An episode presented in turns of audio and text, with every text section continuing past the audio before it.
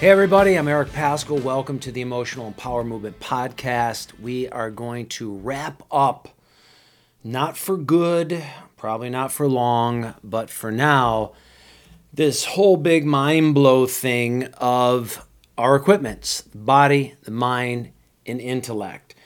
We are going to come back to this back and get into it more and more and more. I've got to be so, it sucks in a way, and it's such a hard job, and I'm doing such a great job of it, of introducing this stuff slowly, because if your mind likes this information, it's like, yes, I want to sign up for everything Eric wants to do. I want to learn more about Vedanta. I want to go to India. I want to become a sage, a saint, a guru. And if your mind doesn't like this, it's like, you're not here right now, so I don't even know why I'm saying that, because it doesn't matter. If your mind likes this, you're here. If your mind didn't like this, there's no way you have enough intellect to be here and withstand more information that your mind doesn't like. And unfortunately, that's the whole way the fucking world is set up right now, within us and around us. And so I got to kind of like dab through this and haven't even really given you the full introduction to this philosophy, because if you don't understand how you're hearing things, then you can't withstand hearing the things that you don't dig, and then we can't get to where we really want to go with this whole movement. So I'm just kind of dabbing a little bit here and there, we'll wrap this up, giving you a few more examples with my beautiful artwork today, and hopefully by the end of this, the very, very least, this is the takeaway. The takeaway is that you'll have a thirst that's deep enough for this knowledge, this movement, that when there's things we don't understand, when there's things we don't believe, when there's things we hear or see that we don't like, when something's said in a way that isn't approved by your mind, you'll understand this is just my mind. Let me just wait a moment, take a breath, right? Take a breath and think about this, and let me hear what else is being said, and then sit back and really formulate your assessment of whether or not you're able to continue, want to continue, inspired to continue, based upon logic and reason that comes back to, is this helpful for me as a human being? Because that's what this is all about, yo. That's what it's all about. It's like, if this doesn't line up with your mission, then who gives a shit about any of this stuff? For us, just to be clear, our mission is, we're the kind of people that, and this kind of leads us back to the intellect, we're the kind of people that understand that this world is like, all it is a cage. And what we're all doing is trying to expand that cage. You know, make the cage gold, line the cage up with diamonds, put platinum in the cage, TVs in the cage, granite countertops, nice beds, whatever, family, children, dogs in the cage. We make the cage so big that we can't even see that the bars are way over there, so we believe we're not in a cage anymore, but all it is a cage. We're the kind of people that are like, is there something beyond this? When's the last time you saw an animal take a college course? Never. Do you know that animals make a living every day without ever getting educated? All we do is go out into the world and find some type of skill in education where we pay for the education and then we get paid for the education we have. We call that a life, and it's not. It's a fucking living. It's not a life. It's not a life. So if you're the kind of person that has had any thought about any of this, where you've said, is this what I want? Is this the way to live? Is this all there is to life? Going out, acquiring information, then getting paid for the information you have, and having kids and getting into relationships and going through trials and tribulations to get sick and eventually pass. Isn't there anything else? Like if you ever thought, what else is there? Just that. I don't care what you believe in, but is there something else? If you ever had that question comes from your subtle intellect. So that's part of how we're rounding this off today. Your subtle intellect, there's two parts of your intellect. I talked about the intellect, but I didn't tell you that there's two parts. One is your gross. Your gross intellect is like, that's what animals have. For some of you might have been like, no, animals. Remember when I said animals can't think, blah, blah, blah, they can't reason? Yeah, an animal, my dog knows the difference between, I used her as an example. She didn't know when she's being coaxed to get out of the room and lied to, but she knows the difference between Jordan, who's her best buddy who comes over, and the male person who is not. That's a gross intellect. The subtle intellect, and dogs, animals, all kinds of creatures have that. Our gross intellect is just basically set up that way as well. It has us using logic and reasoning as it pertains to this world. So any of the material world, that's our gross intellect. Building the Panama Canal, figuring out an antidote to COVID, if you believe in one, all of that. That has to be used, an intellect is used for that. And it's all gross intellect. The subtle intellect starts with that one question. Is there anything beyond this? And we're not going to talk about is there, isn't there, what is it? But just that thought, that's activating your subtle intellect. And that's an important part of the development of your character because we operate in a herd instinctive way. We just do whatever our predecessors do. Have you ever thought about this? Any problem we're seeing today, any problem, anything that's going on, and maybe not exactly 100% to the T, but in the ballpark, in the same arena, every problem that happens is a problem that has happened. Our predecessors have set us up in such a brilliant way because they've already showed us what works as being a human and what does not work. And guess how much attention we paid to that? Zero. We say things like, I got to learn from my own mistakes. Learning from your own mistakes, animals learn from their own mistakes.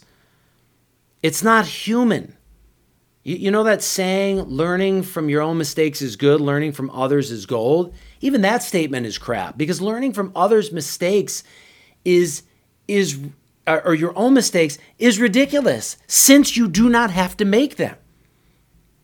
And so when you're using that subtle intellect and you're thinking, what is beyond this? What is beyond what I'm seeing, what everybody is doing? One thing beyond it is that it's already been taught to us. The keys to the kingdom have been handed down. Life is good for those that are developing themselves, those that are focused on growing and giving. Life is bad for people who do not. It's that simple. So you have this gross intellect and you have this subtle intellect. And the subtle intellect is what's really going to keep you involved in this study, in this movement, in the deepest way. Because it's thirsty and it's hungry for answers. How can I not live like everyone else? Because there's not a person in this world that you'll find that has both peace and prosperity. You'll never find it. Because those people that set the course for action are in the hustle and bustle. There is no peace. They're constantly striving and driving themselves for more. There's no peace in that. And those few people that say they're peaceful, they're doing nothing. There's no action. There's no dynamism. There's nothing going on in their life.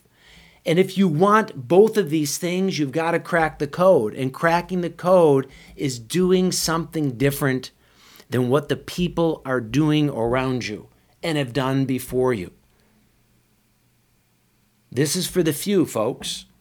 And you've got to have an appetite for it. But if you do, nothing will stop you. And that's the beauty. Nothing can stop the person that knows something's fucked up with this lifestyle, with getting up in the morning and just kind of doing, all to gain, all to acquire, all to have things we get rid of, things we get sick of, things that drive us crazy because the thought of living without them is impossible because we get addicted and attached. So that's the importance of the subtle intellect, to get your thoughts beyond the things that your eyes are perceiving, your ears are hearing. It's more like, how do my eyes see? What gave sight to my eyes? What gives sound to my ears? Who invented that shit? Who invented the vocal cords? What gives life to my voice? What makes the sun shine? Those kind of questions take you somewhere special. So now let's talk a little bit about this mind of ours. You see this cone? I didn't design this cone. My wife did, because I do not have the skill set to even do this. I was just telling Jordan and Rena about my kindergarten experience of cheating off of Christine Myers. If you're out there, I'm sorry, but like, I made her do all my stuff in arts and crafts because I couldn't do a single thing, and I couldn't express how frustrating that was. And I do not even have the intellect today yet to start to sit down and try to do this simple little thing. My skill set is somewhere else. It's about talking about this cone.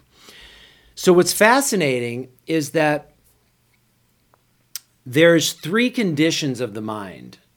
That's not so fascinating. How they're classified is what's fascinating. We talked about all the different facets of the mind, but let's narrow them down into these three different conditions.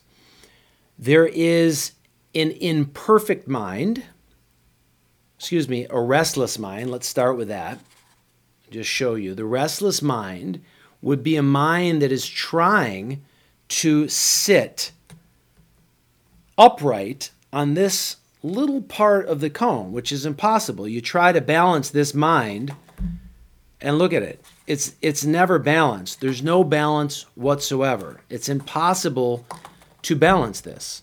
It's called a restless mind.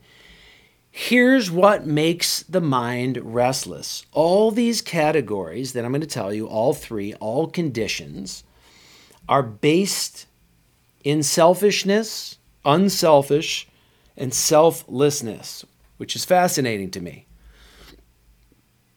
Nothing else, not what's going on in the world, not what your personality is, not what your likes and dislikes are, not what your talents aren't, not what your parents did to you, not what your husband and wife does or doesn't do, not what your kids are or aren't. Your restless mind is because you are self-centered. And with self-centeredness, there's no equanimity, there's no balance whatsoever.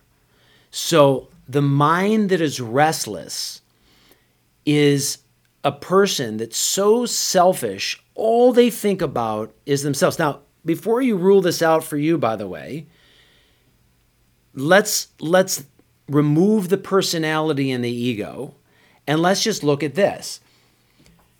If something doesn't go your way, just one little thing. Do you topple over? If you do, that is a restless mind. One little thing.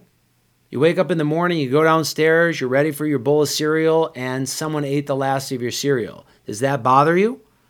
That is a restless mind. There's no arguing that. It either does or it doesn't. You get in the car, you pull out in your neighborhood, someone runs a stop sign. Does that bother you? restless mind. You go into a store and there's a line. You want it to be faster. Restless mind. That all stems from selfishness because, check it out, the selfishness is all centered around your likes, your dislikes, and your preferences. Right now, you hear the word selfish and you're like, ooh, that's bad. I'm not selfish. I'm giving him this. It doesn't matter if you give. You can still give and be totally self-centered because you're giving because of your selfishness. You're a selfish giver. You give because it makes you happy. You because it's something you want to do. So a restless person, a restless mind of a person is someone who's agitated all the time, is fluctuating all the time, up and down. You might label this person, I love when people say, oh, that person's bipolar. It's a restless mind. One moment they're fine, the next moment they're finished. That is a restless mind. The second condition of the mind is an imperfect mind. So you see how this is balanced now, right? Jordan, can they see that on the screen well? Great, I'm pulling it back. He's given direction, the director. So look what happens. I'm here, and with a gentle little, do you see? That's all that it takes. Imagine this in your life. All it takes is someone just to blow a little bit on you. The world just to blow a little bit, and you take that still state, and it starts to make it move. Back and forth, back and forth. So this person is less selfish.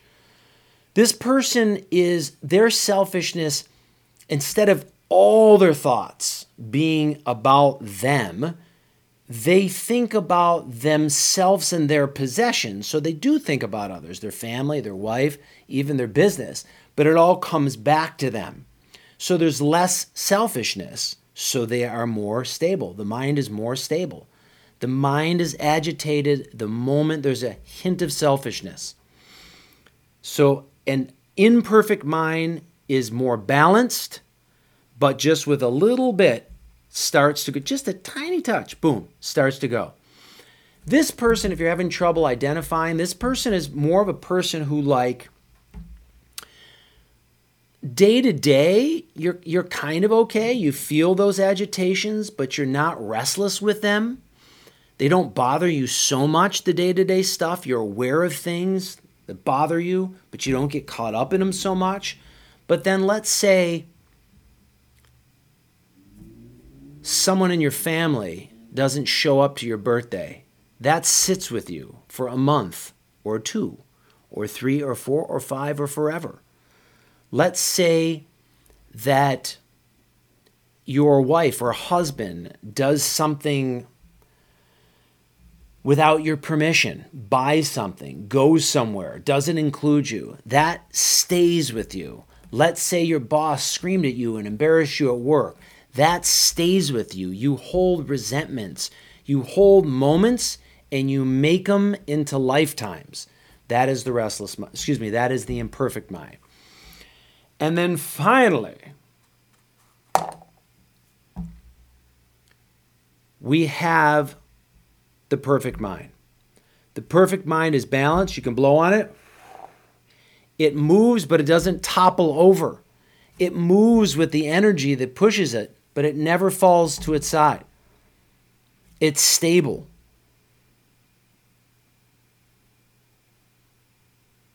I'm looking up and thinking because I'm laughing at myself right now because I'm like, what's an example of this? Who's an example of this? And I only know one person. I've only met one person in my entire existence, and I've met thousands and thousands of people as I have roamed the world who has a perfect mind. And what it looks like is whether this person is being insulted or being revered, the mind is stable. It's the same. It's equanimous. It's balanced. It's even-keeled. It's even-keeled. You know where they get that? You guys know where they got that statement, even-keel? Anybody know in here? No. Know where they got it? Interesting? Nope. I'm going to give these dudes microphones one of these days. You know, we need, like, this is where I was like, We need you to smash the button right now and like this so we can get advertisers. One of these days we'll get Doe so you can hear the voices of Jordan and Rena. And we'll do sound effects as she's shouting. And so even keel's interesting. Even keel is a boating statement. So you know how I was talking about these prisons and they get bigger and bigger and bigger? In boating, in sailing, you can erect, no pun intended, the biggest mast ever, biggest sail. You can put that sucker up. You can spend a lot of money making the perfect sail, but your boat will never sail evenly without a keel. And where's the keel? The keel is underneath the boat, unseen. So what I'm saying is, with an intellect that's subtle, you'll be able to see what it is beyond what everyone else is seeing that produces the happiness everybody's looking for, the peace everything's looking for. It's invisible to the gross intellect. It's invisible. What we see is the mast. So you see the wife, the kids, you see the house, the job, you see the name, the fame, the power, we see the cars, we see the vacations and the travel. We see all these things. That's the gross intellect. But if you're with us, you'll look past that shit and you'll see right through what is really creating peace and harmony. You'll be able to see what that is. Well, I'm not giving it away yet. So the perfect mind is invisible to the person who doesn't have a subtle intellect, isn't activating it. You won't tell. This person could be walking around looking like everyone else, sounding like everyone else, but inside, nothing disrupts the peace. Nothing. Nothing at all. Can you imagine that everybody falls to your feet and finally does everything you say? The world is your oyster. Are you telling me you'd be the same? No, you'd be full of hubris and ego. It would seduce you like it does all celebrity. Let's say everyone turned on you and couldn't stand you and casted you away. Would you be at peace? No, you'd be hurt, dejected, rejected, miserable. The perfect mind isn't bothered by any of these things. They open their door every day, whether it's rain or shine, and say, what a beautiful day out. Can you imagine that?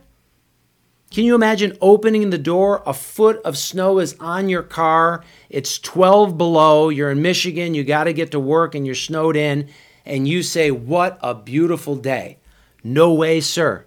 No. You start pissing, bitching, and moaning. That is a restless or imperfect mind. Why? Because your agenda has been thwarted, so it's no longer a good day. Someone with a perfect mind doesn't see, doesn't have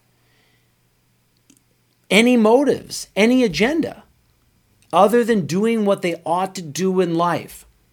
Just like the sun shines and gives vitality no matter what. You think the sun stops shining when it sees a Republican or a Democrat?